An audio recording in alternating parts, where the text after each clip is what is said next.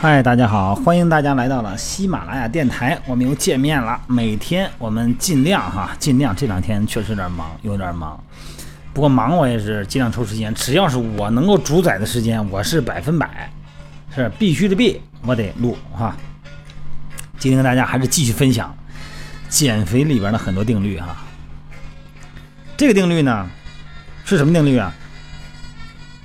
万事万物皆联系。定律 有没有这个定律？你听听，我我说一说啊。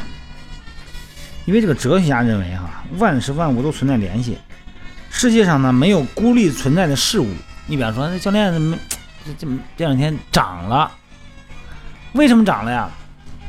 说我吃啊也很注意，睡觉也正常，就是没有什么理由可涨的，就是找不着它的关联性，就找不着理由了，没理由的，但是它就涨了。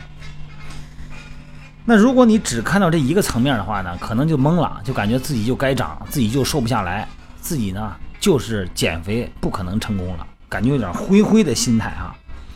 但是世界上没有完全孤立存在的事物啊，水涨船高嘛，说明什么呀？水跟船的联系，积云成雨，说明什么？云和雨的联系，冬去春来是冬天和春天的联系。咱们只是呢，从一个维度看问题，肯定得不到事物的真相。所以，一个问题的解决呢，往往影响到周围和与之相连的很多事物，这就为咱们解决问题带来了很好的启发。因为在减肥啊，要要一定要有这个创造性的思维，一定要寻找最佳思维结论时，可以根据其他事物的已知的特性，联想到咱们自己现在正在找寻的这个思维答案。而且呢，和这个相关的东西，咱把这两者结合起来以后呢，达到以此示彼的目的，就是通过这件事儿来对其他事儿得到一个解释的目的。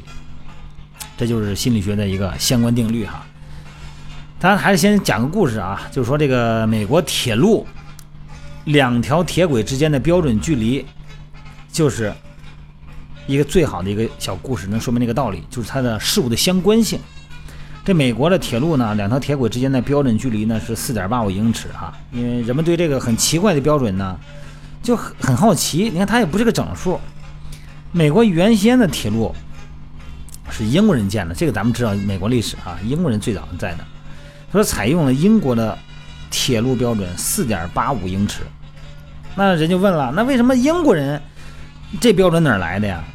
因为英国的铁路啊是由建电车的人设计的。而四点八五英尺呢，是电车轨道的标准。那电车轨道这四点八五怎么回事？那就得追溯到以前人的是马车，他们马车的轮宽就是四点八五英尺。那马车为什么要用这个标准呢？因为如果那个时候的马车用任何其他轮距的话，马车的轮子很快会在英国的老路上撞坏的。为什么呢？因为这些路上啊，这个轮辙的宽度都是四点八五英尺。那些以前的轮辙呢，都是古罗马人设定的，啊，四点八五英尺呢是以前古罗马战车的宽度。那古罗马战车那时候在欧洲，包括英国的长途老路，都是古罗马的军队那时候铺的。所以说呢，任何人没办法，他那已经压出来那个轴了。所以说呢，这个宽度就这么来的。那你就得想了，那古罗马这个四点八五英尺，那是怎么来的？原因很简单，是两两匹拉战车的马的屁股的宽度，就这么来的。这就是关联性。所以说有时候啊，你说我就怎么减肥，怎么就减不下来啊？那你就找原因吧。最近运动量、运动消耗知道吗？有数字记载吗？有没有统计？每天对咱们自己的运动也好，生活活动也好，我上楼梯也好，今天我拖地也好，对咱们一天常态下的生活有没有一个总的热量消耗的一个记录，数字化记录？对每一天我们吃的喝的这个热量有没有准确的记录？对你这段时间的情绪、睡眠质量？吃饭的时间有没有准确的记录？这些数据最终会告诉你一个答案。而且呢，可以把每一周、每一个阶段，尤其是女孩哈，你这一周对应的你是排卵期还是生理期？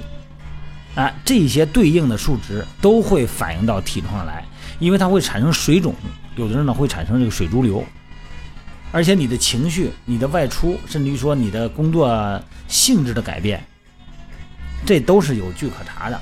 所以说呢，你这一个月三十天过去以后，你回头再去想，到底是因为什么，我没我这个体重我没没没没控制好，或者说又长了，你是很难想象的。而且那个时候呢，你只能依赖于一点。我今天哦，对了，我想起来了，我昨天啊、前天啊，没去健身房，没去运动，所以说我得补这个运动，只把所有焦点集中到运动上了。做事儿千万不能一根筋哈，不能一条路跑到黑，无限量的把运动量提高，无限量的把摄入量降低，就从这两点上猛来，别的不考虑。很多时候啊，如果你的焦点只限于一两个平面和维度的话，你得出了答案会让你失望的，而且呢，让你心里边很难受。因为一旦你控制吃控制太狠，和运动量太大，可能不仅运动损伤会逐渐产生，运动厌倦的心理会产生，这个吃东西的这个想吃东西的这个感觉会产生。那一旦你控制不好的时候，一吃东西你又自责的不行。所以说呢，这个咱平时啊要。加大培养自己洞察事物间相关性的能力，抓住这个事儿啊和这个问题的关键，合理利用咱们说这个这个条条大路通罗马的这个多思维的角度吧。然后呢，不要把所有注意力只放到我们看得到的这个聚焦的这个位置，多培养自己的洞察力啊。一方面呢，咱们谦虚啊，虚心啊，绝不轻视任何。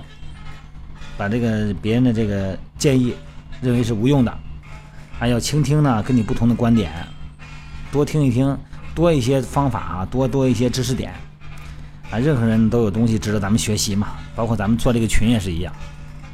有时候你看这个群里边发这个吃的呀，发的这个运动消耗啊什么的哈，我觉得哎有什么呀，这我也能做到是，但是你要看到的是它背面的那个层面，就是我在用心去做，我。在努力去做，虽然这个努力在这一个时间点上好像没有什么价值，也没有什么伟大，但是我在做。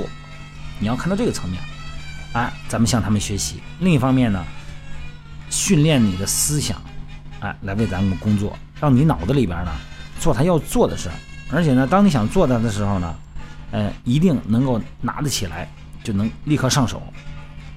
还有一个。多培养自己的好奇心，对不懂的东西呢多提出问题，啊，训练你的想象力。还有一个就是求知欲。有一些东西呢，呃，从大方向看呢，咱们都知道是为什么，知其所以然。但是有一些东西呢，包括运动方面、吃方面和减肥方面的哈，有一些小细节，咱们呢有时候也说不准。但是呢，可能也不觉得那不是什么太大的事儿。你看每天电话吧，总是在问，就是这个我吃多少东西。或者说一天我练四个小时，练两个小时够不够？上午练下午练够不够？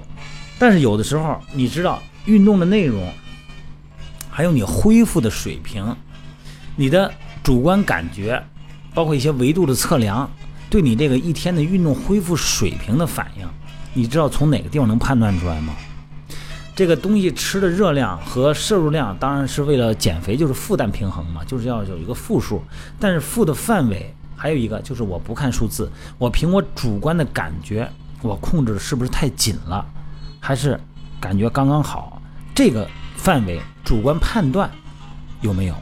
咱们是通过什么判断的？就跟咱们说运动心率一样，那我在跑步机上我没有这个心率测试标准，我也没带手环，我怎么能够判断我是中强度、低强度或高强度呢？我主观上有什么标准没有啊？这咱们之前说过哈，这些细节呢？正是咱们去培养运动情感的关键，好吧？今天也不多说了，咱们慢慢的呢，咱们一定记得哈，运动减肥也好，这个饮食减肥也好，或者其他减肥也好，什么减肥都是一样，什么养生健身都是一样标准。它实际上呢，它首先要有一些规则，这些规则的建立呢，它往往呢符合咱们人性的很多的。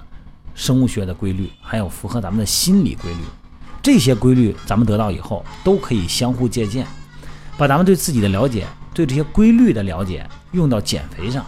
这样的话呢，咱们可能就减肥呢会更有章可循。然后咱们大家呢在群里边呢相互鼓励啊，互相借鉴。借鉴不光是咱们今天早上吃的什么，晚上吃的什么哈，还有更多的心得，甚至于说呢发泄一下自己的不满，这都是可以的，我觉得哈。好了，今天就到这儿，各位啊，早点睡觉啊，拜拜。